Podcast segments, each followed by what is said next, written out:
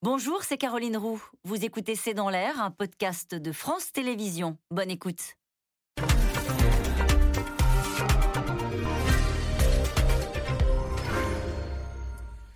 Bonsoir à toutes et à tous. Entre trahison et ralliement, jamais une campagne électorale n'aura été marquée par autant de retournement au sein des partis politiques, puisque Ségolène Royal abandonne le Parti socialiste et appelle à soutenir Jean-Luc Mélenchon.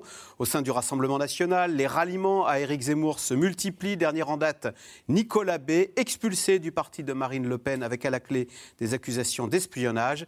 Et puis chez les Républicains, enfin, certains sont tentés de partir chez Emmanuel Macron à l'image euh, d'Éric Woerth. Alors question, que traduisent ces ralliements. Faut-il y voir de simples démarches personnelles et opportunistes ou bien le signe d'un affaiblissement des partis dont les cadres et les électeurs seraient moins fidèles ou plus prompts à changer de maison.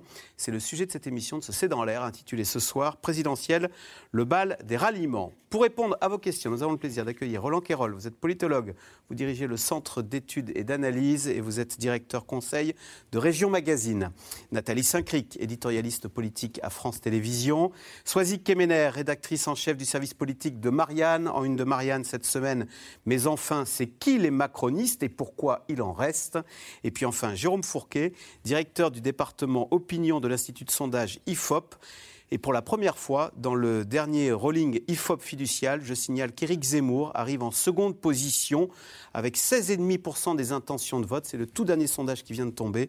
Il est donc devant Marine Le Pen. Je rappelle enfin que vous êtes l'auteur de La France sous nos yeux. C'est aux éditions du Seuil.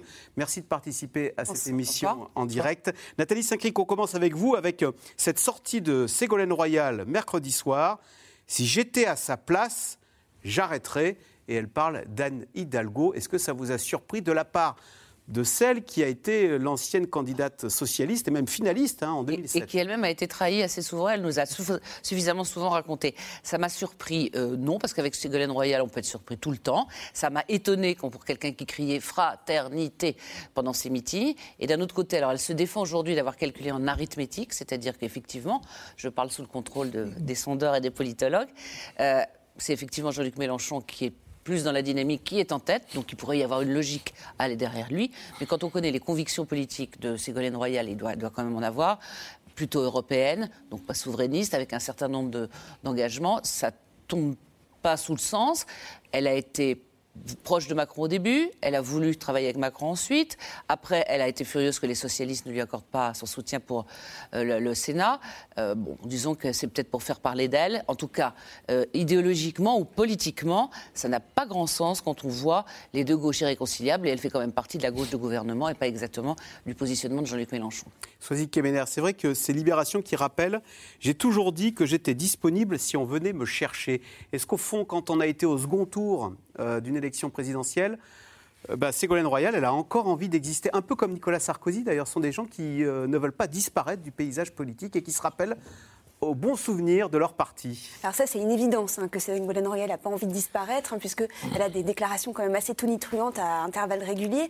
Alors là, ce qui est quand même très particulier dans ce qu'elle a fait, euh, pour prolonger ce que disait Nathalie Saint-Cric à l'instant, euh, c'est qu'il faut se souvenir de 2008. En 2008, la motion Ségolène Royal arrive en tête au Parti Socialiste, et patatras, qu'est-ce qui se passe? Jean-Luc Mélenchon quitte immédiatement le, parti, le Parti Socialiste en disant qu'il ne veut pas de cette gauche sociale libérale, je cite. Et donc c'est assez cocasse de voir une Ségolène Royal franchir le Rubicon aujourd'hui parce qu'on voit bien, euh, effectivement, sur l'Europe, sur tout un certain nombre de sujets, euh, comme le dit Olivier Faure, il dit nous, on n'est pas la gauche souverainiste et populiste. C'est les deux attaques qui viennent de cette partie-là de l'échiquier politique contre Jean-Luc Mélenchon.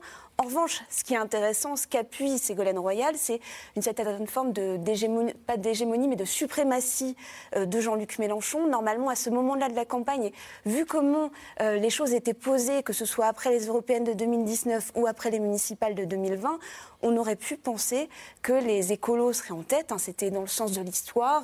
Yannick Jadot aurait pu être plus haut aujourd'hui qu'un Jean-Luc Mélenchon qui est candidat pour la troisième fois à la présidentielle et qui s'use, dont l'image s'use en tout cas, même si on voit bien que le logiciel politique fonctionne toujours. Et finalement, ce n'est pas le cas. Donc elle acte quelque part le fait que Jean-Luc Mélenchon est le, premier à gauche. Alors on verra s'il est en possibilité d'accéder au second tour, si la barre est très très basse, euh, d'accès au second tour, si on est à 16%, 15%, on verra bien. Mais pour l'instant, Jean-Luc Mélenchon, il est le premier à gauche et c'est tout. Roland Quérol, est-ce vrai? Est-ce qu'il y a plus de nomadisme politique? Est-ce qu'autrefois on était plus fidèle à son parti et on l'est moins aujourd'hui? Je crois d'abord que vous avez été assez rude là avec Ségolène, tous les trois. Et, ce que vous avez dit est vrai. Je ne vais pas me dire que je suis en désaccord avec vous sur cette constatation. Et en même temps, je ne suis pas complètement d'accord avec vous, parce que je pense que ces, deux gauches, la, la sociale-libérale et la euh, sociale-républicaine, elles ne peuvent arriver à quelque chose dans une élection qu'ensemble. Et donc, est-ce que ce serait si difficile que ça, pour nous qui sommes autour de cette table, de prendre les programmes de ces différents candidats et d'en faire un programme commun de gouvernement? Moi, je ne crois pas. Je crois qu'ils ont décidé les uns et les autres de ne pas le faire, parce que ce n'est pas le moment, parce qu'ils ont tous décidé de passer leur tour, sauf Mélenchon, de passer leur tour à cette élection et d'attendre des jours meilleurs. Mais s'ils voulaient être présents réellement dans un second tour de présidentiel, c'est sur le fond possible de le faire. Et je crois que Ségolène n'a pas tort sur un point, c'est qu'aujourd'hui, beaucoup d'électeurs du Parti socialiste, du centre-gauche, de ces sociaux libéraux, euh, ils préféreraient avoir Mélenchon au deuxième tour que d'avoir euh, Marine Le Pen, euh, Zemmour ou, Valérie Pécresse. Et que dans ces conditions, si Mélenchon le joue bien, il n'est pas mauvais en campagne électorale présidentielle d'habitude, il y a peut-être un petit chemin qui lui permettrait de grimper au chemin, en effet, qui serait peut-être 15-16, il est autour de 11 chez, vous, euh, pour prétendre concurrencer les autres et arriver au second tour. C'est le vote utile, comme on dit. Et c'est ce qu'elle a dit, Ségolène Royal. Eh ben, c'est pas impossible. C'est une, à mon avis, une des inconnues aujourd'hui de la présidentielle. Vous vous rappelez toutes ces élections présidentielles? Elles nous ont à un moment réservé une vraie surprise. Je ne dis pas que ça va se passer, parce que quand même, la pente est rude, comme dirait l'autre. Mais c'est pas impossible. Jérôme Fourquet, euh, c'est vrai qu'Anne Hidalgo, hein, dans votre dernier sondage, je crois, est à 2%. Euh, quand elle dit si j'étais à sa place, j'arrêterais, est-ce que ça ne peut pas se comprendre? Et j'ajoute, euh, Ségolène Royal ajoute, le problème, ce n'est même plus Hidalgo, ce sont les dégâts pour la suite. Est-ce qu'au fond, elle n'est pas en train d'acter la mort du, Parti socialiste quoi? Alors, elle a peut-être ce, constat euh, lucide et clinique, et en plus, elle a peut-être aussi quelques comptes à régler avec son, ancienne maison, ce qu'il ne faut jamais exclure. Mais je pense que je suis assez d'accord avec ce que dit Roland Carroll. Elle est dans cette logique de, vote utile en disant si on fait le bilan clinique de la situation, le seul qui, nous, qui peut éviter euh, à la gauche de sombrer complètement et de ne pas être totalement dans la figuration, c'est Mélenchon. C'est déjà ce qui s'était passé en 2017 quand on reprend le rolling IFOP euh, de 2017, euh, début février, euh, Mélenchon est à 10 ou 11% Comme en ce moment, donc. Voilà. Alors, il y a deux semaines de campagne de moins cette année. Hein.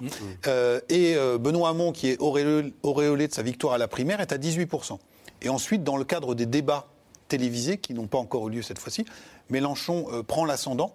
Et on a le Parti socialiste qui se vide par les deux côtés, à la fois une partie sociale libérale qui rejoint Macron et une autre partie, on le voit très clairement dans nos enquêtes à l'époque, qui rejoint Jean-Luc Mélenchon sur, le thème il faut qu'un candidat de gauche soit quand même présent. On peut ajouter aussi le fait que pour cet électorat de gauche, il y a un, spectacle assez pitoyable qui est donné avec la multiplication des candidats, un émiettement très fort. Et puis pour un électeur de gauche, il y a aussi une extrême droite à 30%. Ah. Le, cumul entre Zemmour et Le Pen. Et une partie de ces électeurs de gauche peuvent se dire oui, sur l'Europe, on n'est pas d'accord avec Mélenchon, mais si on vote pour lui que on arrive à damer le pion soit Le Pen, soit Zemmour, soit Pécresse, même si on n'est pas au deuxième tour, on, on, on Un sursaut d'orgueil. Au football, on dirait on a gagné la petite finale. On, arriverait à une espèce de sursaut d'orgueil et de dire on existe encore. Donc je pense que, nonobstant les, calculs personnels de, Ségolène Royal, il y a aussi euh, sans doute euh, ce sentiment-là qui est partagé au-delà de sa seule personne par d'autres électeurs de, gauche. Et rappelle qu'au début du rolling euh, en, janvier, euh, Jean-Luc Mélenchon est à 8,5%. Aujourd'hui, il est à 11%. Ce n'est pas une dynamique folle, mais quand vous voyez euh, tout, l'émiettement à gauche, on voit les grandes difficultés, on en parlera sans doute tout à l'heure, de, Christiane Taubira à, récolter les parrainages.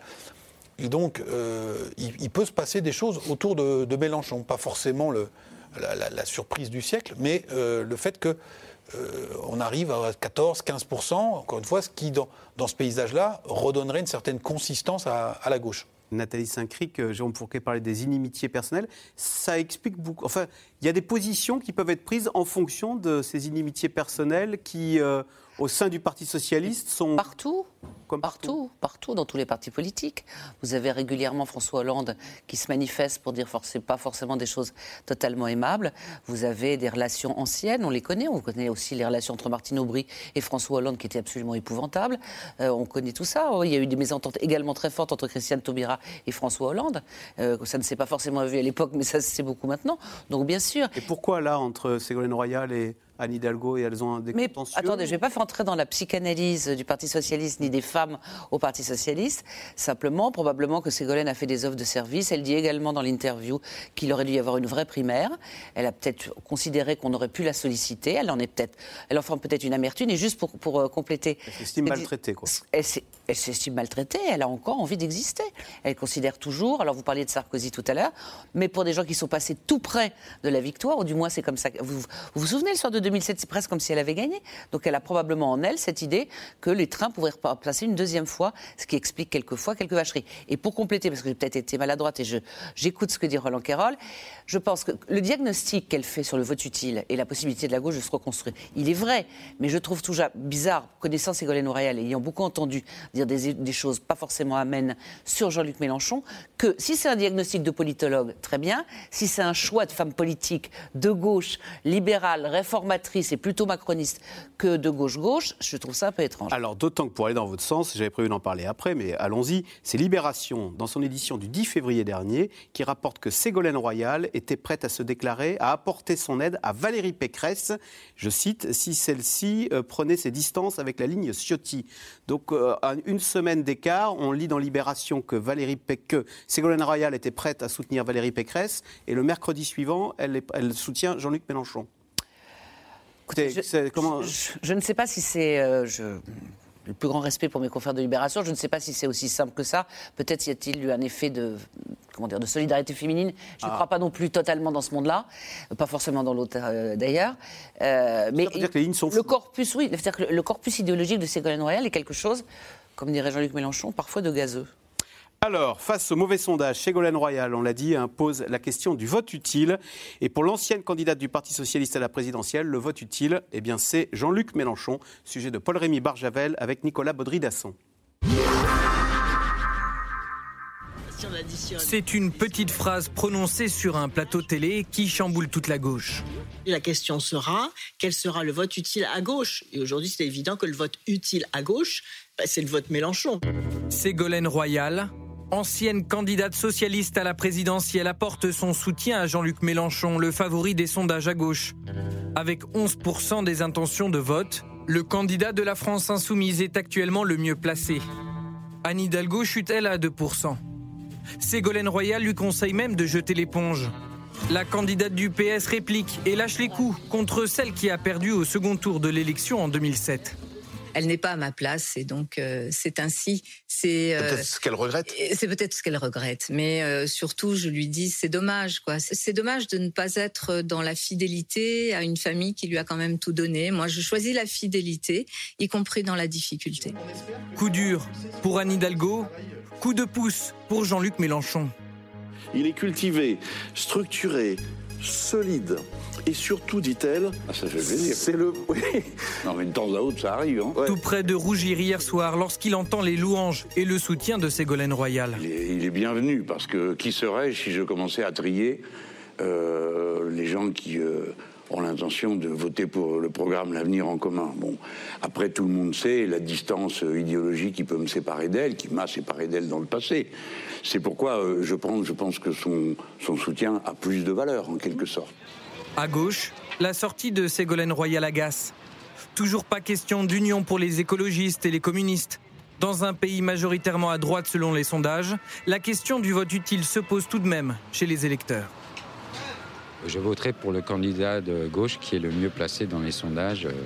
Et à un moment donné, si on veut réellement peser euh, un temps soit peu sur pas sur le, enfin, le résultat maintenant plus personne n'y croit hein, donc euh, mais au moins sur le contexte politique c'est de, voter pour celui qui ou celle euh, qui est qui est plutôt en tête. Non, non, faut pas voter utile au premier tour. Faut voter, euh, comme on le sent, ça fait des siècles qu'on vote utile et que ça sert à rien. Moi, j'ai toujours voté à gauche, mais aujourd'hui, heureusement qu'il y a quelqu'un qui est quand même qui sort un peu plus du lot. En l'occurrence, Jean-Luc Mélenchon, parce que sinon, on se sentirait bien seul, quoi. Isabelle Delormel, elle aussi, a toujours voté PS depuis sa majorité. Et puis en 2012, François Hollande est arrivé au pouvoir. Moi, il a tué le, socialiste. Je pense que c'est le quinquennat de M. Hollande. Parce que le, le- le 49-3, euh, c'est pas démocratique. Voilà, le fait d'avoir gelé les salaires de, de tous les fonctionnaires, parce que tous les points d'indice ont été gelés, c'est pas, c'est pas des idées socialistes. Et puis voilà, Emmanuel Valls, il n'était pas socialiste. Pour cette enseignante, le PS ne peut plus gagner la présidentielle. Déjà en 2017, elle avait hésité à voter pour Benoît Hamon. C'était une dernière fois, je me suis allé, je me fais plaisir, je vote pour quelqu'un que j'aime bien. euh, mais voilà, pas, j'y croyais pas. Donc euh, je pense que déjà c'était fini, je savais que j'y retournerais pas. Cinq ans plus tard, elle n'hésite plus. Son vote ira à Jean-Luc Mélenchon. Le plus à même de se qualifier au second tour de l'élection présidentielle, dit-elle, le plus à même d'empêcher l'extrême droite surtout d'y parvenir. Pour moi, c'est contrer l'extrême droite voter Mélenchon. C'est pas que voter à gauche, c'est contrer l'extrême droite. Je pense que voter euh, Emmanuel Macron, euh, Pécresse, euh, Hidalgo, etc., c'est la même société. Et donc ces gens exaspérés, ils vont rester exaspérés et ils vont basculer à l'extrême droite. Et on voit, il y en a de plus en plus. Donc il faut leur proposer un autre choix de société autre que l'extrême droite. À moins de huit semaines du premier tour, les équipes de Jean-Luc Mélenchon poussent au report de voix. Tout est d'ailleurs une question de vocabulaire, comme sur ce tract. On ne parle pas de vote utile, mais plutôt de vote efficace dans les meetings du candidat. Alors Roland Quérol, est-ce que dans cette dernière ligne droite peut y avoir une, une ascension de Jean-Luc Mélenchon, qui en plus, bah, on le voit, euh, est soutenu euh, par euh, le peuple de gauche, une partie du peuple de gauche, par Ségolène Royal, en disant allons-y, et est-ce que comme en 2017, il pourra les tutoyer le second tour? Ben, encore une fois, je crois que ce n'est pas impossible. Il, a suffisamment monté dans ce, dernier mois. Et il y a suffisamment ce désarroi chez des électeurs de gauche, de, cette idée qu'ils ne seront pas du tout présents, quelle que soit leur formation, de préférer au second tour, que ça peut le faire grimper. Alors, il faut qu'il le fasse euh, en montrant qu'il est moins sur des pôles, sur des positions de radicalité qu'il l'a été à certains moments de sa campagne. Là, dans l'extrait que vous avez montré, on voit qu'il dit, euh, voilà, euh, bienvenue à Ségolène, on a, été, on a été en désaccord dans le passé, donc ça a plus de valeur. Voilà. S'il le fait comme ça, avec ce sourire ouvert, pour les sociolibéraux ou les sociodémocrates, qui ne qui portent pas tous quand même Mélenchon dans leur cœur, ça jouera. Et puis il y a deux choses qui vont jouer. Il y a l'entrée en campagne du président en sortant. Moi je pense que d'une certaine façon quand même ça va rebattre un petit peu toutes les cartes. Parce que, euh, euh, voilà, on boxera plus dans le vide, on boxera contre quelqu'un en particulier. Les gens vont pouvoir apprécier ça aussi. Et donc la combativité comparée des uns et des autres. J'ai annoncé deux choses, je vais en faire trois. La deuxième est très brève, mais après euh, le départ de la campagne présidentielle de euh, Madame Taubira, qui me paraît maintenant euh, inscrit dans les faits, une fois qu'elle sera plus là, les deux ou trois points qu'elle représente, c'est pas grand-chose, mais une élection, ça, la seule loi, c'est qu'au total, ça fait que 100%, hein, mais pas plus. Donc c'est sur 100% qu'il faut jouer, ça peut compter. S'il lui en faut, aujourd'hui, il lui en faut 4 ou 5 pour monter, si déjà il y en a 3 de Une disponibles. dynamique là, de vote utile, plus les voix de plus Taubira. Taubira, plus euh, le fait que la campagne va changer parce qu'on va tomber dans les périodes d'équité et de débat à la télévision. Alors juste... Et qu'on sait que dans les débats, il a souvent été plutôt bon. Alors justement, Jérôme Fourquet, c'est vrai que jusqu'à présent, on a des meetings. Alors, il- c'est un exercice qui lui plaît, Jean-Luc Mélenchon, les débats. Et l'entrée en campagne d'Emmanuel Macron, est-ce que ça peut changer euh, la dynamique ou l'équation de cette élection? Bah, les débats, certainement, si on se. Enfin, potentiellement, si on se fie à ce qui s'était passé en 2017, où on, on avait bien vu qu'il avait cranté, comme on dit, à chaque fois. Après les débats, il avait pris l'ascendant sur euh, Benoît Hamon, encore une fois, qui était très loin devant lui à la sortie de la primaire du Parti Socialiste. Donc est-ce que les mêmes causes produisent les mêmes effets? On voit qu'il est quand même encore assez affûté. On l'a vu chez certains de vos confrères hier euh, face à, des Français euh, euh, lambda, si je puis dire. La mécanique est bien rodée, il, connaît son programme sur le, bout des doigts et il a quand même un, savoir-faire. J'ajoute à, ce que disait Roland, un autre élément de la, dynamique qui peut le- le porter, ce qu'on a entendu dans votre reportage, c'est le score de l'extrême droite qui est quelque chose d'absolument insupportable pour euh, toute une partie de l'électorat de gauche. Et de dire, il faut absolument qu'on fasse bloc, parce que euh, le- la, la société se droitise de plus en plus, euh, ce que dit Eric Zemmour est insupportable, et donc il faut qu'on réponde. Euh, et et Jean-Luc Mélenchon, même si on n'est pas d'accord avec lui sur tout, eh bien, quand on regarde ce que nous avons en magasin, c'est meilleur, la meilleure arme que nous ayons pour répondre à l'extrême droite. Nathalie Saint-Cric, Roland Quirol disait à l'instant, Christiane Taubira n'ira probablement pas, d'ailleurs elle, a un problème de, de parrainage. Question téléspectateur, quel est l'intérêt maintenant d'Anne Hidalgo de maintenir une candidature qui semble la conduire vers un échec cuisant? D'abord, je pense qu'il y a un problème d'orgueil. C'est quelqu'un qui. euh, c'est difficile ce qu'elle est en train de vivre parce qu'on peut en penser ce qu'on veut. Essayer de faire des meetings dans des salles qui sont à moitié vides ou à moitié pleines, euh, c'est quelque chose de compliqué. Elle a quand même un certain nombre de ses. Son équipe de maires, M-A-I-R-E-S, euh, qui commence à avoir des doutes, certains, et à prendre un petit peu, à être un peu plus lointain ou plus distant. Elle n'est pas franchement en très bon terme avec Olivier Faure, mais je pense qu'il y a une façon un peu combative. Alors le problème, c'est qu'effectivement, si elle n'est pas au 5%, alors. Elle est à deux, là. hein. Oui, mais il peut y avoir des miracles. Enfin, il peut y avoir des choses qui se passent. Et effectivement, Christiane Taubira partant, on ne sait pas où ces deux points et demi peuvent aller. Il peut y avoir quand même une dynamique. Il peut quand même y avoir une vraie campagne qui, qui ne soit pas uniquement de savoir si Nicolas B passe chez euh, Éric Zemmour ou si bon, il va peut-être se passer des On choses. a pas parlé encore. Non, je ne, je ne commence pas. Il peut y avoir des débats, il peut se passer quelque chose. Elle peut, euh, elle peut éclater. Enfin, je ne crois pas euh, énormément, mais pour l'instant, elle veut se tenir. Et puis pour l'instant, se joue l'avenir. C'est-à-dire, il n'y a pas que les présidentielles, les législatives derrière. Il faut avoir des circonscriptions.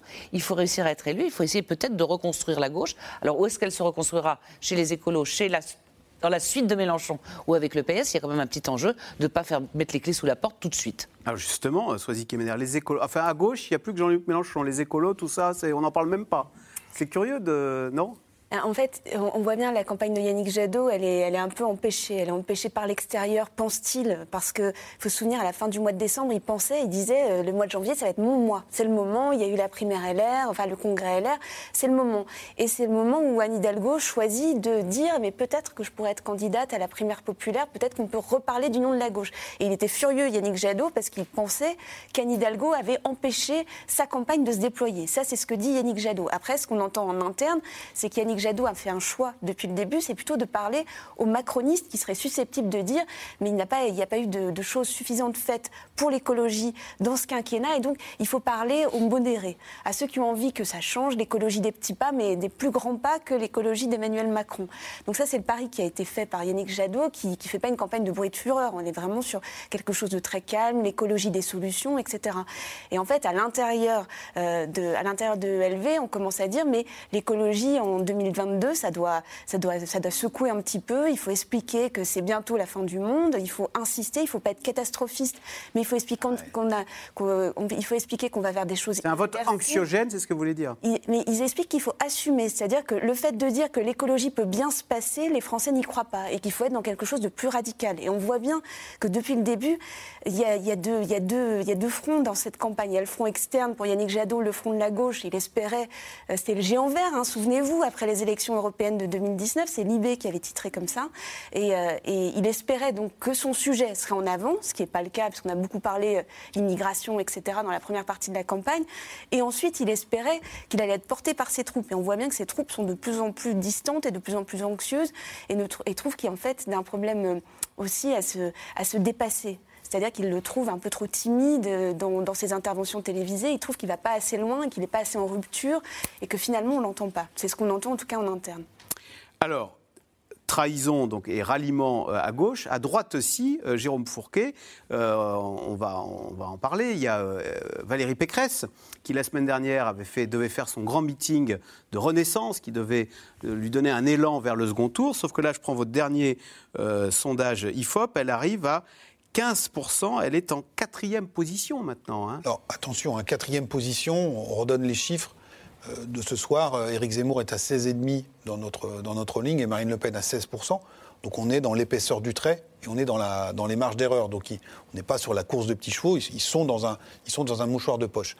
Cela étant, effectivement, comme vous l'avez rappelé, beaucoup chez Valérie Pécresse misaient sur ce meeting euh, parisien pour la relancer dans la campagne. Il n'y a pas eu d'effet. Elle n'a pas dévissé non plus. Euh, vous vous souvenez, elle a été euh, très fortement critiquée pour sa performance. Elle a euh, quasiment pas perdu, mais ce meeting n'a pas permis de relancer la machine. Et si on prend son score actuel, 15%, c'est à peu près le niveau où était Xavier Bertrand avant la primaire de la droite. C'est-à-dire que le bénéfice de sa victoire à la primaire a été quelque part dilapidé. Et donc elle se retrouve au point de départ avec un Éric Zemmour qui, lui, est clairement en dynamique. C'est pas, de notre point de vue, c'est pas tant le, demi-point qui le sépare de Marine Le Pen qui est important, mais le fait qu'il y a un mois, il était à 11,5% dans les sondages. Ah, C'était au moment où il avait fait sa sortie très critiquée et controversée sur l'accueil des enfants handicapés dans les écoles.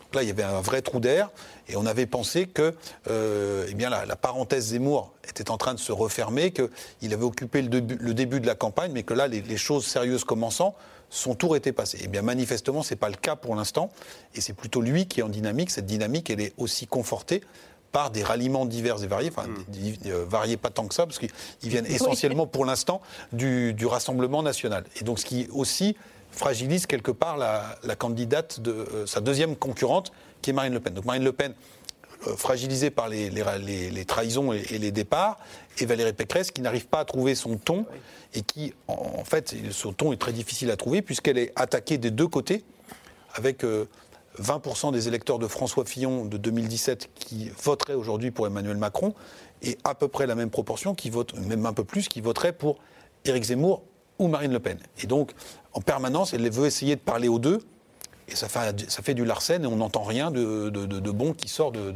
cela. Donc, au- au-delà de ses talents ou pas d'oratrice, il y a ce problème de ligne qui est absolument fondamental. Historiquement, la droite a toujours dû se battre sur deux fronts contre Jean-Marie Le Pen et contre le, candidat du centre, par exemple François Bayrou. Mais sauf qu'à l'époque, la droite faisait 25% des voix et les deux autres sur les côtés étaient entre 10 et 15. Aujourd'hui, c'est radicalement différent. C'est la droite qui est à 15 et les, les- les deux blocs qui l'enserrent qui sont à entre 25 et 30% chacun. Euh, Nathalie Saint-Cric, on disait il y a une semaine euh, que Valérie Pécresse, il y avait des doutes dans son camp. Ces doutes n'ont pas été levés. Au contraire, euh, après euh, son meeting, euh, ils sont. Si vous voulez, je pense qu'il y a- eu deux erreurs. Un, c'est de dramatiser ce meeting en sens où en disant vous allez voir, il y aura un avant et un après. C'est très risqué parce que soit l'après est formidable, soit l'après est moins bien, et il ne se passe rien. Là, en l'occurrence, euh, le, le- le- le meeting s'étant pas spécialement bien passé pour des raisons sur lesquelles on peut revenir, euh, il y a effectivement un- le faux plat qui était à la une des hebdos est un faux plat qui a l'air de se poursuivre et il y aura probablement psychologiquement ce qu'on attendait tous non pas parce qu'on le souhaitait, mais parce que ça nous excite un peu intellectuellement, c'est-à-dire les croisements de courbes qu'il peut y avoir entre Éric Zemmour et Valérie Pécresse, ou maintenant avec Marine Le Pen. Je pense que sa campagne, elle est entourée de gens qui lui ont fait, enfin, de ce que certains disent, une mauvaise campagne. C'est-à-dire qu'ils ont fait une campagne qui aurait pu être une campagne pour François Fillon, pour Nicolas Sarkozy, c'est-à-dire avec une grande salle, des hurlements nécessaires, enfin des hurlements, une façon de s'exprimer qui est euh, très codée, comme on en a fait souvent dans les meetings, et qu'elle s'est laissée enfermer dans cette logique-là. Alors je ne vous dis pas quand on est une femme pour faire une campagne de femmes, mais on n'est pas obligé de se plier à ces codes-là. Elle, a fait d'autres réunions, notamment en Vendée euh, hier, où elle était au milieu des gens, et comme elle sera, je pense, au Canet ce soir, c'est-à-dire qu'elle s'est laissée enfermer dans quelque chose qui n'est pas elle. Et puis, à force de répéter 50 fois par jour qu'il faut fendre l'armure, fendre l'armure, c'était le poncif du mois de février, euh, quand on le fait un peu, c'est pas terrible, quand on le fait pas... Je pense qu'elle aurait dû assumer en disant, attendez, fendre l'armure, moi je pars pas en week-end, je suis pas là pour que vous partiez en week-end avec moi ou en vacances, je suis comme ça, c'est mon genre, je suis sérieuse. Voilà, ça vous plaît ou ça à vous côté plaît Angela Merkel. Bah, c'est elle qui avait commencé à dire deux tiers Merkel, tiers Sarkozy. Mais les Allemands ne sont pas comme nous. C'est-à-dire qu'on peut effectivement, comme, a répondu Valérie Pécresse et d'autres gens, les discours d'Angela Merkel étaient mortels. Mais nous, on aime les choses qui. Mais vous avez, vous avez eu cette expression, euh, une campagne de femmes. Ça veut dire que ces grands meetings au Zénith où on remplit avec des mots-clés et on harangue les foules, c'est une campagne plus hum, testostéronée? Bah, je, pense que c'est pas forcément normal de se mettre derrière une tribune, de euh, parler extrêmement fort, de faire des pauses, d'a- d'asséner. Enfin, il y a des gens qui ne sont pas capables de le faire. Je ne suis pas persuadée que pour revenir à Ségolène Royal, à la période en 2007 où elle était candidate, on- il y a eu des moqueries aussi sur quand elle, elle parcourait la salle en disant fraternité avec Ouais. son micro. Je ne sais pas. Je pense que c'est un exercice difficile et que probablement dans son entourage, parce que c'était votre question initiale, un certain nombre de personnes lui ont déconseillé de faire une campagne à l'ancienne, à la Stefanini, en lui disant c'est pas comme ça que ça va marcher. Roland Quérol, euh, certains parlent, on parle de Pécresse bashing, et certains comme Alain Minck vont même jusqu'à parler de misogynie. Est-ce que c'est. On s'aperçoit d'ailleurs que depuis le début, on parle de campagne difficile pour Valérie Pécresse, pour Anne Hidalgo, pour Christiane Taubira et pour Marine Le Pen, comme si c'était. Oh, il, reste, il reste Nathalie Arthaud. Oui, mais comme si Euh, euh, il y avait un petit peu de. C'était difficile pour les femmes, au fond, que de mener cette campagne au premier tour. Je suis d'accord, c'est plus difficile pour les femmes, euh, parce qu'on est dans une société politique de culture machiste, c'est vrai. C'est vrai en même temps que du côté des Français, quand on regarde les études, ça fait longtemps qu'ils sont d'accord pour élire une femme présidente de la République, et qu'ils élisent des femmes à tous les postes où elles se présentent, autant que des hommes.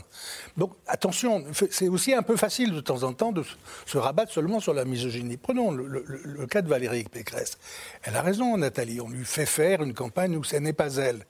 Mais c'est plus qu'un problème de posture euh, physique et de discours. Je veux bien qu'une femme ne puisse pas crier dans un micro euh, autant qu'un bonhomme. Mais on, on peut faire des meetings à 6000 personnes sans crier. Et les gens vous écoutent. Et même, moins vous parlez fort, plus on vous entend.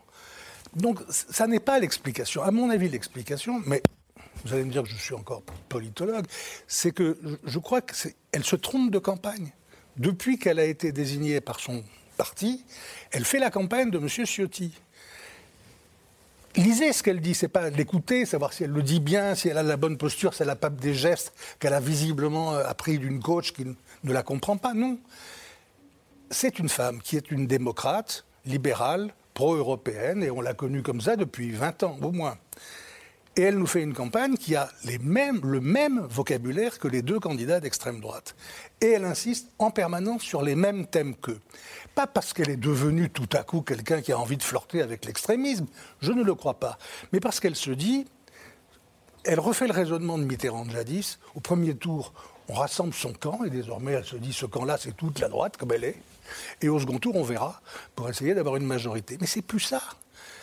Aujourd'hui, on ne passe pas un premier tour si on est à droite, si on fait l'alliance uniquement avec les gens qui sont ten- en- tentés par Zemmour et par, euh, et par Marine Le Pen.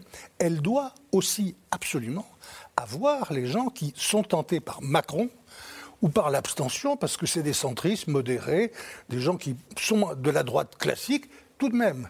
La dernière fois où la droite a gagné une présidentielle, Sarkozy, au premier tour, il a fait 31. Au mieux, elle est vers 15 aujourd'hui. Elle ne peut pas gagner qu'en allant regrappiller chez Zemmour et en parlant comme lui. Elle ne peut gagner qu'en allant aussi, et je dirais essentiellement en ce moment, vu les pas qu'elle a fait dans l'autre sens, essentiellement en se reportant sur la phrase libérale, centriste, pro-européenne. Même sur l'Europe, c'est incroyable le, le revirement qu'elle a opéré depuis leur convention. Elle fait du souverainisme. Dès qu'elle parle de l'Europe, elle a l'air de dire oui, je suis pour, mais. Et c'est uniquement pour critiquer l'Europe. Je crois qu'il faut fa- qu'elle fasse très attention et qu'elle ne se trompe pas d'électeurs. Soisic Kemener, donc la difficulté de Valérie Pécresse, ce n'est pas qu'une difficulté due à la personne ou à son art oratoire, c'est aussi une difficulté de ligne politique. C'est que ce parti ne sait pas très bien ce qu'il a à vendre et qu'on voit bien que la frontière, notamment avec Emmanuel Macron, elle est compliquée à définir. Oui, d'ailleurs, euh, juste avant le congrès, il y avait un des proches de Valérie Pécresse qui m'avait dit euh, ça va être très compliqué pour elle de se faire élire euh, parce que c'est une femme et les, militants LR n'iront pas voter pour une femme. La preuve qu'ils sont allés voter pour une femme et que le problème qu'ils ne voyaient pas, c'était justement la présence écrasante d'Éric Ciotti qui euh, quitte pas la, candidate d'une semelle et qui est toujours là pour lui rappeler rappelle-toi, rappelle-toi qui arrivait en tête au congrès LR. Mais de toute façon, il faut se souvenir qu'il y a un an, on pensait déjà qu'il n'y aurait pas de place pour la droite. C'est-à-dire qu'elle elle a, eu un, moment de poussée grâce au congrès LR, mais la question, elle est posée, en fait, même depuis la nomination d'Édouard Philippe. euh, au- à Matignon euh, par Emmanuel Macron au tout début du quinquennat. C'est pour le- c'est- c'est l'acte, c'est c'est l'acte, l'acte de mort euh, de- d'une certaine, d'un certain espoir pour la droite qui, qui a vu peu à peu ses troupes partir. Alors à un moment, au moment du congrès, ils se sont raconté une histoire, c'est-à-dire l'histoire que euh, tout allait redevenir comme avant. On avait parlé du retour du balancier droite. La droite est de retour. Voilà, la droite est de, re- est- est de retour avec locales. Avec, les, avec effectivement les très bons résultats en trompe-l'œil d'ailleurs aux élections locales en se disant mais on a gardé nos régions, on avait, on, on a tout- nos maires sont toujours là. D'ailleurs c'est pas un hasard, elle est en tête des parrainages aujourd'hui Valérie Pécresse parce que il y y a une France qui est, qui est décorée, enfin il y a deux France électorales qui sont décorrélées, décorrélées pardon la France, euh, la France des, des élections locales et puis la France de l'élection nationale suprême, c'est-à-dire le- le- l'élection présidentielle. Et donc depuis le début, on, avait fait l'analyse que ça allait être très très dur pour, euh, pour le candidat LR, quel qu'il soit. Et puis il y a eu la nouveauté Valérie Pécresse, qui était une femme qu'on n'attendait pas à cet endroit-là, qui a trajectoire républicaine exemplaire, euh, les plus grands postes, présidente de région Île-de-France, gagnée avec pugnacité euh, par deux fois une région qui était plutôt classée à gauche, enfin qui était dirigée par la gauche quand elle l'a prise. Donc elle a commencé à raconter une autre histoire. Mais finalement, quand, quand la marée se retire, on en est toujours au même point. C'est-à-dire que Emmanuel Macron a fait les réformes qu'elle espérait faire, euh, que la droite espérait faire. Quand on écoute aujourd'hui Valérie Pécresse, sa petite musique différente euh, d'un point de vue libéral, on ne l'entend pas. C'est-à-dire que là, elle parle d'augmentation de 10% des salaires, elle s'est pris les pieds dans le tapis, puisqu'aussitôt, le patronat lui a dit non, euh, il ne faut pas aller sur ce terrain-là, nous, on ne paiera pas, il faut que ce soit l'État qui abonde.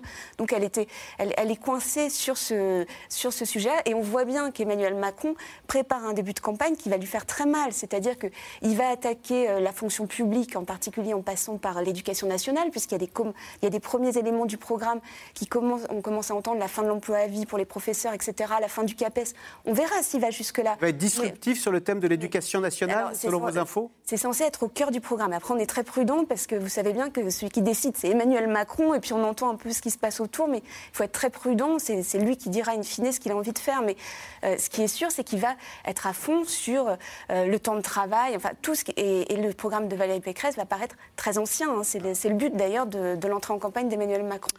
Alors à l'extrême droite, la bataille continue de faire rage entre Marine Le Pen et Éric Zemmour. Dernier événement en date, la volte-face de Nicolas B, qui choisit finalement le camp du polémiste, une trahison pour la candidate du Rassemblement national, qui accuse même son ancien lieutenant d'espionnage, sujet de Marie-Laurent, Léa Dermidjian et Pierre Dehorne.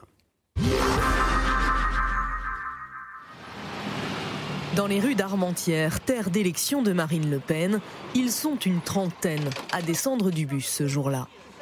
Venus défendre les couleurs de leur candidate de cœur qui garde un sourire de façade malgré la guerre des nerfs qui se joue. Je pense que pour un début, ça serait déjà pas mal. Occuper le terrain, mener campagne au plus près des Français pour faire oublier les défections, les trahisons. En général, quand ils voient, on va dire Marine, c'est soit ils nous fuient, soit ils nous regardent. Soit ils sourient. Pas une semaine sans qu'un cadre du parti ne quitte le navire pour rejoindre Éric Zemmour. Alors il en deviendrait presque, aux yeux de ses militants contrariés, un adversaire. S'il vous plaît, faites le bon choix. Merci. Merci à vous. Ça veut dire quoi, faites le bon choix? Faire le bon choix, c'est-à-dire éviter un 2017 bis. C'est-à-dire, on va dire, laisser donc un, un nouveau candidat, on va dire, qui est sorti dans, dans- dans on ne sait pas où. Reprendre le contrôle, on va dire, sur tout le travail que Marine a fait. Ouais, mais lui, il veut faire l'union des droites. Ah, mais pour l'instant, on va dire tout, tout ce qu'il a fait, c'est picorer un peu dans, dans chaque parti. Ah, donc l'union, je ne vois pas où aller. Pour écrire sa différence et mieux rassembler, Marine Le Pen poursuit son virage social au chevet de la France des oubliés. Expression reprise d'ailleurs par son rival d'extrême droite. Contrairement justement à nos concurrents, voire même, euh, je parle ça à Éric Zemmour par exemple, on ne s'attaque pas, on va dire, forcément à une droite. C'est pas parce qu'on est du Rassemblement national qu'on ne peut pas avoir un programme social. Dernière défection en date, Nicolas Bay, l'un des plus hauts cadres du Rassemblement national. Nommé numéro 2 du parti d'Éric Zemmour après l'officialisation de son ralliement hier. Marine Le Pen avait dégainé la première en le limogeant sans ménagement, l'accusant de haute trahison. Un certain euh, en réalité, euh, ont opéré de véritables campagnes de sabotage en interne. Et ça, c'est impardonnable. C'est pour ça que j'appelle ça la stratégie de la limace, pas seulement parce que la limace est lente, mais aussi parce qu'elle est poisseuse. Un procès en sorcellerie dénonce l'intéressé qui dément et porte plainte, défendu par un autre transfuge. Donc on n'a plus James Bond, on a euh, maintenant James B. Voilà. C'est la dernière trouvaille euh, du, du Rassemblement national.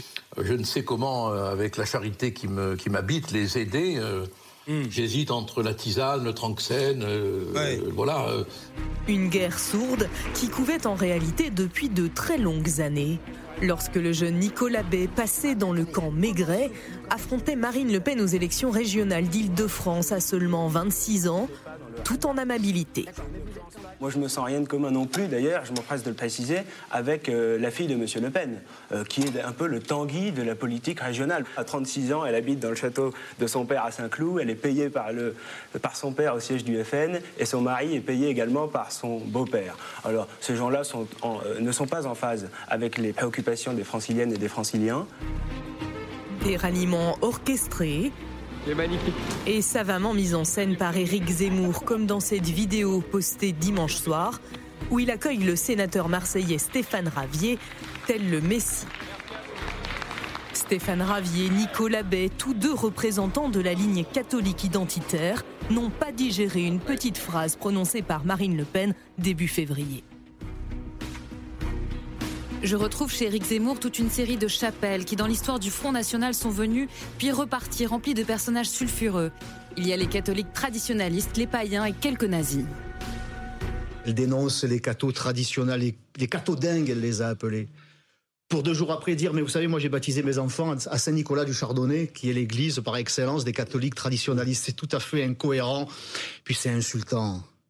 Comment peut-on autant insulter euh, les catholiques de France en les mettant, si j'ai bien compris, sur le même pied d'égalité que le communautarisme islamique, voire islamiste La branche catholique ne pesait plus au Rassemblement national depuis le départ de Marion Maréchal, également pressenti pour rejoindre Reconquête. Son ralliement est aussi attendu chez Éric Zemmour que redouté chez Marine Le Pen? Alors, question téléspectateur euh, Nathalie Saint-Cric. Quid des éléments stratégiques et confidentiels que Nicolas Bay aurait transmis à Éric Zemmour ces derniers mois sont-ils anecdotiques ou cruciaux? J'ai l'impression qu'ils sont anecdotiques, ou du moins de ce qu'on nous en dit. Euh, ça peut aller de la date d'un meeting, c'est quand même pas non plus une donnée stratégique euh, essentielle. On n'est pas dans un roman de John Le Carré. Elle n'a pas euh, un cocktail magique pour réussir à gagner, autrement elle l'utiliserait.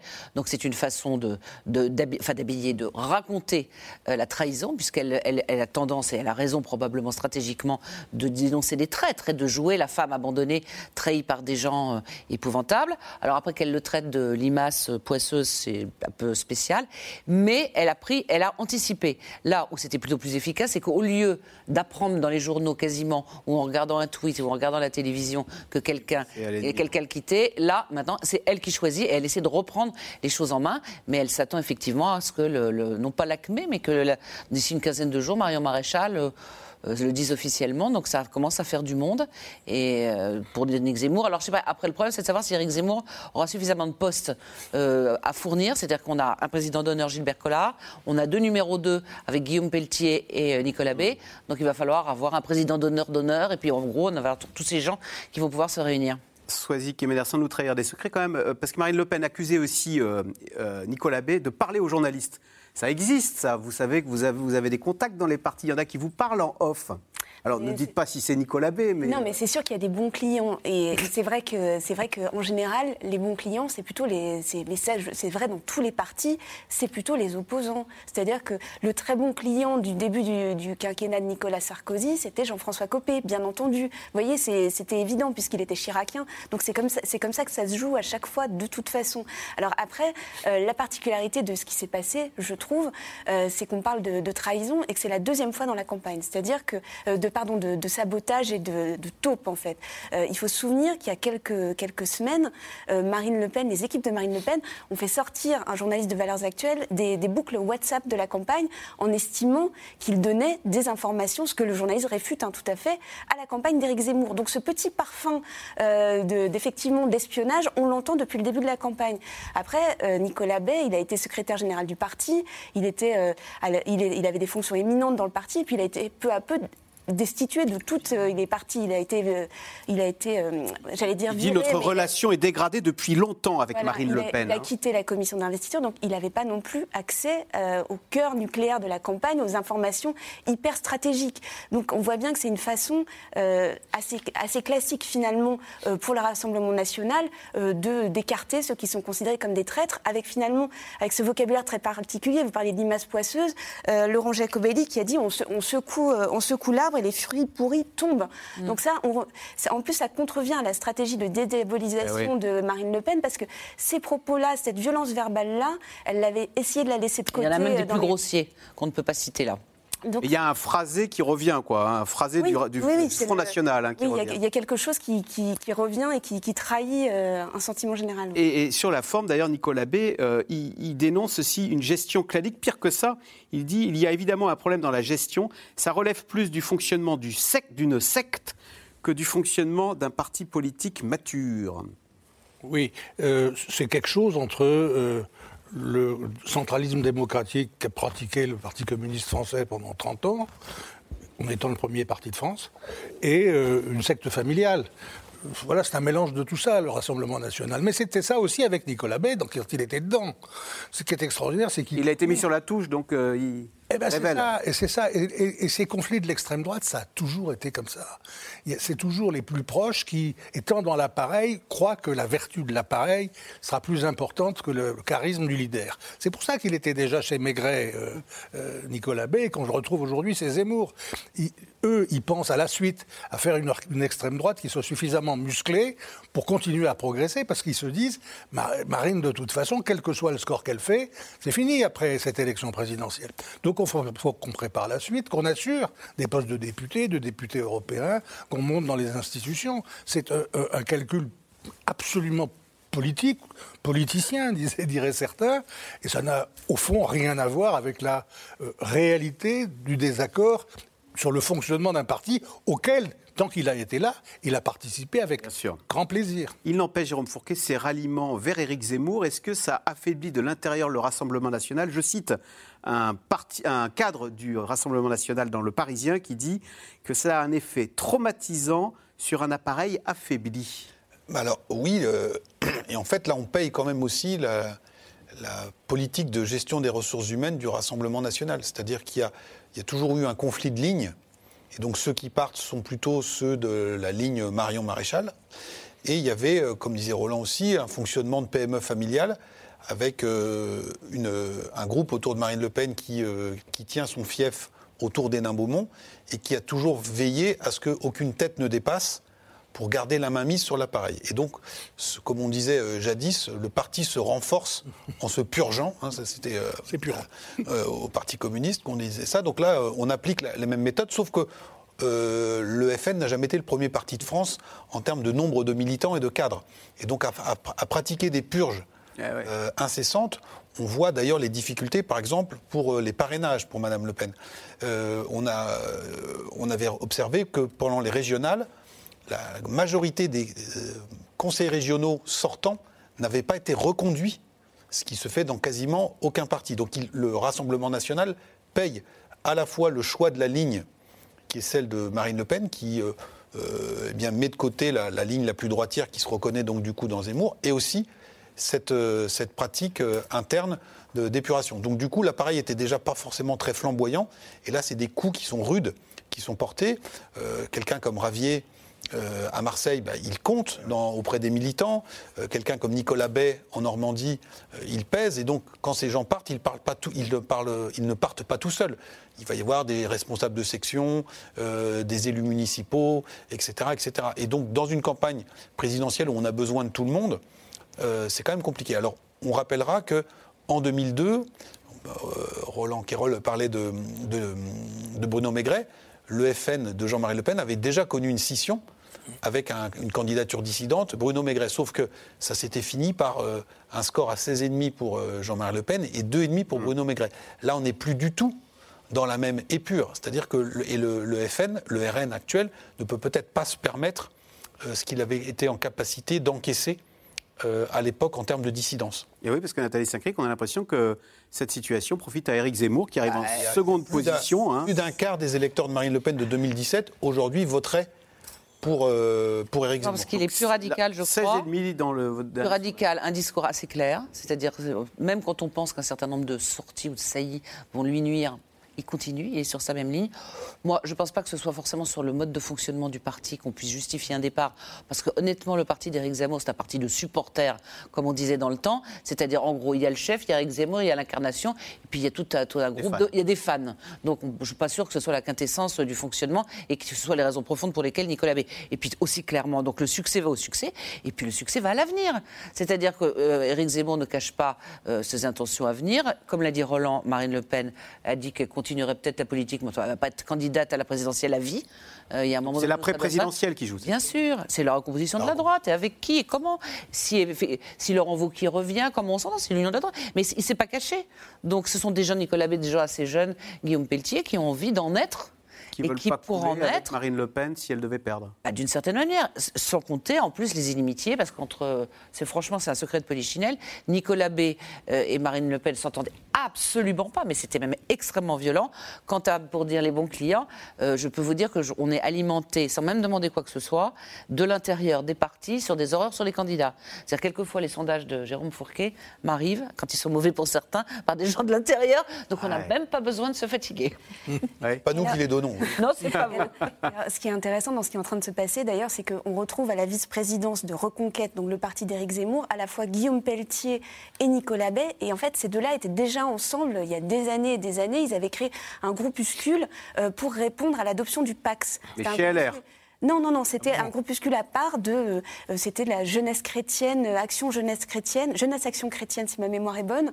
Et donc, ils se connaissaient très bien tous les deux. Ils ont chacun vécu leur vie politique. À un moment, donc, on arrive à un moment où il y en avait un au RN, l'autre à LR, et puis on a l'impression qu'ils se, voilà, ils se, ils se retrouvent parce qu'il y a un courant qui est en train de passer là qui correspond exactement à ce qu'ils sont, c'est-à-dire à la fois nationaliste, libéral et, et aussi défense des valeurs catholiques. Donc, ils se, ils se retrouvent là où ils voulaient se trouver et en position beaucoup plus forte qu'ils n'étaient auparavant. Alors, reste encore à obtenir les fameuses 500 signatures. Et du coup, les candidats à la peine commencent à s'inquiéter car il reste à peine deux semaines. Du côté des maires, très courtisés, certains aimeraient bien changer les règles du jeu. Vous voyez ce reportage de Laszlo Gélabert avec Stéphane Lopez et Marion Devauchel. Dans le village provençal de Sainte-Anastasie-sur-Issol, à deux mois du premier tour de l'élection présidentielle, c'était censé être un jour de vote exceptionnel. Une initiative inédite pour les 2000 habitants de la commune, invités à choisir quel candidat Olivier Hoffmann devait parrainer. Ils se seraient assis sur ces tables-là, auraient inscrit leur, euh, le candidat qu'ils auraient souhaité désigner. Vérification au niveau de- des listes électorales, dépôt dans l'urne. C'est comme un premier tour de la présidentielle, en fait. Petite, voilà, euh, une petite consultation électorale, un peu dans le même, dans le même principe, mais bon, allégé. Quoi. Seulement voilà, le préfet a décidé de tout annuler. Ce matin-là, les Saint-Anastasiens étaient pourtant nombreux à s'être déplacés. Alors quand monsieur le maire leur apprend la nouvelle, Bon, t'es venu pour voter? Il n'y a pas de vote. Ah ouais? Ouais, Et comment ça se fait? C'est annulé. ils sont forcément très déçus. Je venais pour euh, participer Oui. parce que je trouvais ça très bien. Une fois qu'on demande l'avis des gens. Ben oui. Parmi eux, le référent local du parti d'Éric Zemmour. En pleine quête de parrainage, la moindre signature lui est précieuse. Je veux dire, au au niveau démocratie, c'est démocratique. Parce que le maire, maintenant, qu'est-ce qu'il va faire? Ben, Il ne va pas donner de signature. Donc, ça veut dire que les parrainages vont être dispersés, sauf si vous prenez la décision de parrainer quelqu'un. C'est à lui de prendre la décision, mais à mon sens, ça va être compliqué. Ça va, ça va pénaliser tous les candidats. Quoi. Donc, pas- Pardon? Pourquoi? Eh, S'il ne donne pas de parrainage. Le parrainage, c'est une course contre la montre, je veux dire. hein. On sait ce qu'on parle. Moi, depuis le mois d'août, je me bats pour M. Zemmour à essayer de ramasser les parrainages. Heureusement qu'on en a. Et là, apparemment, ça s'avère compliqué. Pour l'heure, seuls six prétendants à l'Élysée ont récolté les 500 parrainages nécessaires. Mais certains sont encore loin du compte, comme Jean-Luc Mélenchon, Marine Le Pen ou encore Éric Zemmour. Une situation qui alarme François Bayrou. Ce fidèle soutien d'Emmanuel Macron a mobilisé une centaine d'élus prêts à parrainer les candidats en difficulté, crédités d'au moins 10% dans les sondages. Peu importe le bord politique. Aujourd'hui, l'urgence, c'est qu'on puisse trouver des élus pour garantir que la démocratie ne sera pas empêchée, ne sera pas bloquée euh, par ce système des signatures qui fait que des candidats principaux, vraiment qui animent le débat politique, euh, n'ont pas les signatures et des, et des candidats de tout premier plan. Donc vous êtes prêt à parrainer Marine Le Pen éventuellement? Si certains élus refusent d'accorder leur parrainage, c'est parce qu'ils ne veulent pas être assimilés à un quelconque parti. Comme Laurence Bussière, maire sans étiquette de Daubeuf-la-Campagne, 239 habitants. Bon alors, Blandine T'as pendu? Dans ce petit village à 1h30 de Paris, la présidentielle ne passionne pas vraiment. L'élu a surtout bien d'autres choses à gérer. Euh, C'est quoi votre euh, quotidien en tant que maire? Eh ben, on soigne les poules, enfin tous les deux jours à peu près, parce qu'elles ont un distributeur, donc euh, c'est bon. Euh, eh ben, on fait le tour du village, voir si tout va bien. S'il n'y a pas un arbre de de tomber. Enfin, on regarde si les lumières, euh, tout fonctionne bien. Et puis après, bon, on fait la paperasse. La présidentielle euh, Non, on s'en moque un peu. Enfin, non, on s'en moque pas, mais c'est pas le sujet. euh. Élu depuis 2009, c'est sa troisième élection présidentielle. Mais cette fois, malgré les sollicitations, Laurence Bussière ne parrainera personne. Et pour cause, sa signature n'est plus anonyme. Une source de pression selon elle. Je l'ai fait en 2017 pour un petit candidat, Alexandre Jardin, et, euh, et ensuite euh, j'ai eu quelques soucis suite à ça, donc, euh, euh, donc j'arrête. J'arrête, je, je reste dans ma mairie, je fais mon travail et euh, après, euh, parrainer, c'est c'est hors de question. Ou si jamais c'était en, en anonymat, peut-être que là je réfléchirais. La course contre la montre devrait s'accélérer. Les candidats ont jusqu'au 4 mars prochain pour récolter leur parrainage. Roland Quérol, il reste deux semaines pour aller 500 signatures. On va regarder. Hein. Euh, Éric Zemmour, il lui en manque plus de 200 sur les 500. Et Jean-Luc Mélenchon et Marine Le Pen, il leur en manque 130, 134 même pour Marine Le Pen. Est-ce que, un acci- est-ce que ce serait un accident démocratique, d'ailleurs, si l'un des trois ne parvenait pas à avoir les 500 Ah, Ce serait un accident démocratique de nature carrément industrielle. Imaginez que trois des candidats qui ont le plus marqué la campagne et qui ont euh, un nombre de voix euh, dans les sondages, en tout cas, ne puissent pas être là le jour où on va compter les électeurs dans les urnes. C'est pour la démocratie française une catastrophe.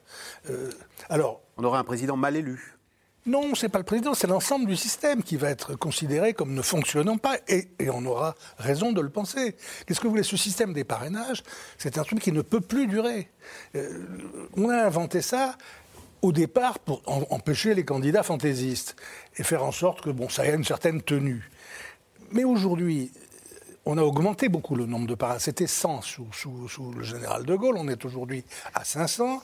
On a désormais une publication totale de la liste des noms, avec en plus c'est égrené tous les deux jours par le Conseil constitutionnel. Ça devient l'objet de campagne principale de certains candidats pour leurs militants, qui passent leur temps à aller chercher ça. Dans les pays où existent des parrainages politiques dans des élections diverses, c'est toujours les électeurs qui donnent des parrainages. Et il faut 300 000, 500 000, un million de personnes. Ça, on peut comprendre. Mais là, on a le sentiment, et pas seulement le sentiment, c'est la réalité d'un système où ce sont les élus en place qui peuvent empêcher les autres d'entrer dans le système. C'est absolument indéfendable. Alors, il a raison, Bayrou, en attendant, puisque là, il faudrait changer, euh, changer les textes, et on n'aura pas le temps de le faire d'ici le 4 mars, donc c'est impossible. Bayrou a raison d'essayer de trouver un système. Je doute que les forces de Bayrou euh, suffisent à toutes seules, si les chiffres en restaient à ceux que vous avez montrés. Il n'a pas assez de, de- de- de troupes pour. euh, passer à 500 pour chacun des trois personnages con- concernés. Sauf s'il en trouve des tas d'autres, parce qu'il a une, une certaine force au dehors de- en dehors de ses propres partis amis. Mais ça ne va pas. Ça ne peut pas être des maires ruraux qui sont le, le- le- le juge du fonctionnement de la Donc un accident est possible. hein. mais Euh, absolument, c'est possible. Cela dit, ils ont quand même pas mal monté dans le compteur du Conseil constitutionnel. C'est arrivé un peu lentement pour certains au début, mais ça a pas mal monté. Et ils ont l'air, dans les trois cas, d'être plutôt optimistes sur le fait du fait qu'ils les auront. Je ne crois pas qu'ils fassent de, de- de- de- de la blague en disant que officiellement ils les ont pas, puisque c'est le Conseil qui le dit. Mais voilà, moi j'espère en tout cas pour la démocratie française que ça va se régler par le fait qu'en effet ils vont franchir les 500 et que sans quoi utilisant cette idée qui est pourtant fausse, que parrainer quelqu'un, ça n'est pas euh, être d'accord avec lui, c'est absurde de dire ça. Mais il vaut mieux y faire semblant si on veut faire fonctionner le système. Oui. Ce qui est aberrant, c'est qu'on se réveille euh, que quelques mois avant, parce qu'on a comme 5 ans pour y réfléchir. C'est vrai, comme vous le disiez, que c'est pas du cinéma, parce que peut-être les Français sont habitués à ce que tous les 5 ans, on dise Oui. Oh là Ouais. là, les parrainages, ça va être dur, on voit les lettres à apporter au Conseil. Là, ça a l'air d'être sérieux, effectivement, pour Jean-Luc Mélenchon. Parce que le PC, c'est bien organisé. Et puis, alors, le paradoxe, pour aller dans le sens de ce que disait Roland, c'est qu'on ne peut pas avoir Nathalie Arthaud, qui est quasiment en tête de liste et tout, qui fait finalement, qui est candidate tous les 5 ans et qui passe elle 4 les a. ans et demi à trouver ses parrainages. Bah, elle a eu le temps avant. Euh, donc, c'est un métier à temps plein. Donc, effectivement, le- la pétition citoyenne, euh, que ce soit 500 000, on peut monter là. Mais ça serait quand même, c'est- pas pensable qu'Éric Zemmour soit pas, au- soit pas candidat. C'est pas pensable que Jean-Luc Mélenchon n'y soit pas. Pas pensable que Marine Le Pen. C'est juste pas pensable. Et qu'on ait en revanche des candidats qui sont crédités. Jean Lassalle, Nathalie Arthaud. Voilà. Ouais. Allez, tout de suite, on revient à vos questions. Euh, Jérôme Fourquet, à qui profitera l'abstention annoncée ici et là Forcément aux deux candidats d'extrême droite? Euh, pas forcément du tout. Euh, on a vu lors des dernières élections régionales que le, le Rassemblement national avait été durement pénalisé par l'abstention. L'abstention, quand elle est de manière structurelle, elle frappe plutôt les jeunes et plutôt les milieux populaires qui sont euh, les grands réservoirs de voix de, Marine Le Pen habituellement. Donc l'abstention n'est pas forcément élevée, n'est pas forcément une bonne nouvelle pour, euh, pour Marine Le Pen et Éric Zemmour. Les problèmes du PS et ceux du parti LR ne sont-ils pas identiques? Leurs électeurs historiques se répandent à leur droite et à leur gauche, non? Oui, c'est vrai qu'il y a une certaine forme de symétrie dans ce qui est en train de se passer, même si c'est arrivé avant pour le Parti socialiste, tout simplement parce que Emmanuel Macron avait été, euh, avait été, alors il, à un moment il a dit qu'il était socialiste, après il a dit qu'il n'était plus. Le fait est qu'il a été ministre de François Hollande et qu'il a été vu par certains, en tout cas, comme le successeur. Enfin, il avait euh, des votes de gauche pour lui, euh, une partie des votes de François Hollande de 2012 au premier tour de la présidentielle 2017. Donc, et maintenant, il arrive exactement la même chose à la droite, euh, même si l'érosion a peut-être été un peu plus lente. Enfin, les deux histoires des partis sont, sont pas les mêmes, mais ils se retrouvent tous les deux avec finalement des anciens leaders un peu encombrants, que ce soit Nicolas Sarkozy d'un côté, François Hollande, Ségolène Royal de l'autre, euh, des présences, euh, des présences fortes dans les territoires, ce qui explique euh, le nombre de parrainages à la fois pour Anne Hidalgo et Valérie Pécresse, et en même temps cette espèce d'érosion de chaque côté, à la fois chez Jean-Luc Mélenchon et chez Emmanuel Macron pour le Parti socialiste encore, puisqu'on attend encore des figures du Parti socialiste chez Emmanuel Macron, et puis euh, ce que vous décriviez tout à l'heure euh, chez LR, c'est-à-dire les, les eaux qui se séparent euh, d'un côté chez Éric Zemmour et de l'autre côté chez Emmanuel Macron. Alors, Nina, dans les Yvelines, se demande qu'est-ce qui pourrait déstabiliser Éric Zemmour? Est-ce qu'il a des, des fragilités euh? Alors, déjà, la- à la stature d'un président de la République, il est à peine 24% Éric Zemmour contre Marine Le Pen, 42%. Oui, alors euh, ce qu'il a- ce qu'il réussit à faire, euh, c'est que la campagne tourne autour de lui. Euh, en bien comme en mal, tout le monde parle de lui, tout le monde se positionne par rapport à lui. On a parlé de Yannick Jadot tout à l'heure, euh, qui a fait sa sortie sur euh, Zemmour, le juif de service. Tout ça fait que ça fait le buzz et vous êtes dans. Donc c'est- bon pour une. On est dans son terrain, sur ses thèmes. oui, puis il- il est dans, il est dans la photo. Qu'est-ce qui pourrait le déstabiliser? Une sortie euh, malencontreuse. On a parlé tout à l'heure de ce qu'il avait, euh, déclaré sur la- l'accueil des enfants handicapés dans, les écoles, mais force est de constater qu'il a repris le terrain qu'il avait perdu. Alors, euh, un- un- un- une grosse faute de quart, une déclaration mal calibrée à quelques jours du premier tour. Mais pour l'instant, force est de constater qu'il a une certaine dynamique euh, autour de lui. Alors on n'est pas à l'abri euh, euh, dans son camp qu'il y ait des affaires qui surgissent ou des choses comme ça, parce que les, campagnes précédentes n'ont pas été avares de, ce point de vue-là. Mais pour l'instant, on, voit qu'il est, plutôt assez solide. et agile. C'est-à-dire que il, fait des diagnostics. le meeting suivant, il change un petit peu, tout en ayant un discours et un récit politique qui est finalement assez structuré, assez cohérent. Mais on le voit, il est quand même assez habile. Il a très bien compris qu'au Bataclan, quand il était allé, ça avait été une catastrophe. Et de temps en temps, il rectifie le jour au jour, il écoute ce que dit Marine Le Pen, il voit comment est Pécresse, un jour il tape sur Pécresse, il refait du pouvoir d'achat parce qu'il voit que Marine Le Pen monte chez les catégories populaires. Donc il a une certaine forme euh, Il est seul ou il est entouré pour euh, définir sa stratégie? Il dit lui-même qu'il est entouré de Sarah Knafo. Oui. Et que s'il n'avait pas été là, si elle n'avait pas été là, il n'aurait pas été candidat. Donc manifestement, elle est sa conseillère. Il en a quelques-uns. Après, est-ce qu'il prend des influences de Patrick Buisson, de Philippe de Villiers, de tous ces gens-là? Je ne sais pas. Il fait sa propre. Embrouille. Voilà, le principe pour- des parrainages me paraît sain, mais pour quelle raison ce nombre magique de 500 serait-il intangible? Oui, vous disiez Roland Quérol, c'était 100 sous le général de Gaulle, bon maintenant c'est 500, C'est un chiffre sorti du, du chapeau. Bah oui, parce qu'on on, on voyait qu'il y avait de plus en plus de gens qui voulaient être candidats à la présidentielle. Pas pour gagner, mais pour, euh, parce que c'est- le chemin médiatique. quoi. Passe On à la télé. Eh oui. Et, et- et du coup, on s'est dit, on va monter, on va monter, parce qu'on va, on va terminer avec 25, 25 candidats, et les gens s'y retrouveront plus. C'était pas absurde. Si on restait dans la mauvaise idée, euh, c'était une idée assez logique de se dire, on va en, en demander plus. Mais du coup, ça change la donne complètement. Et, et il faut en plus qu'il soit de, au moins de 30 dép- départements, départements. différents. Ah, 30 départements Pas plus de 10% de parrainage dans un seul département pour éviter des effets de fief. Donc vous, vous avez des, voilà, des, des, des- des contraintes supplémentaires qui rendent ça euh, extrêmement compliqué. Et la publicité qui a quand même été la chose Voilà. la plus.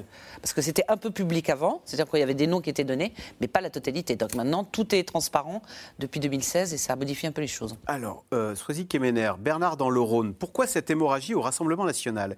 Est-ce que le débat de Marine Le Pen lors de la dernière présidentielle est encore dans tous les esprits? Est-ce que c'est le fantôme qui continue de hanter euh, le parti de Marine Le Pen, ce débat raté hein, de l'entre-deux tours Alors, c'est un argument qui, est pas qui a été utilisé par Éric Zemmour au début de la campagne, qu'on entend beaucoup moins aujourd'hui.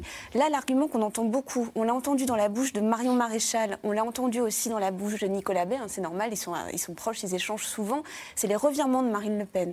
Euh, il a listé toute une série de revirements qui, lui, l'intéressent, c'est-à-dire euh, la, fin de la, fin de la fin de la fin de la, bina- de la binationalité, le revirement, alors il n'a pas cité le, le revirement sur la réforme des retraites sur les 60 ans, parce que lui, il est plutôt libéral, mais c'est plutôt les louvoiements de Marine Le Pen qui sont aujourd'hui mis en exergue. Mais de toute façon, il était évident qu'à partir du moment où on allait se rapprocher des débats télé, même si ce n'est pas des débats euh, format euh, comme en 2017, puisqu'Emmanuel Macron a annoncé qu'il ne participerait pas à des débats format classique, enfin, même si ce n'est pas vraiment classique, puisque les autres présidents sortants ne l'avaient pas fait, euh, comment ça va revenir? C'est-à-dire qu'avant un débat, évidemment, on va tous faire des articles sur le débat de l'entre-deux tours de Marine Le Pen. Donc ça reviendra de toute façon dans la campagne. Question à un million pour vous, Soisy Kemener. Quand Emmanuel Macron compte-t-il se déclarer officiellement candidat? Est-ce que vous avez les infos? Ah, ça, c'est euh, c'est une information qui vaut très très cher. hein. C'est vrai que là, les, les journalistes politiques sont en train de, de tourner un peu. C'était C'est dans l'air, un podcast de France Télévisions. Alors s'il vous a plu, n'hésitez pas à vous abonner. Vous pouvez également retrouver les replays de C'est dans l'air en vidéo sur France.tv.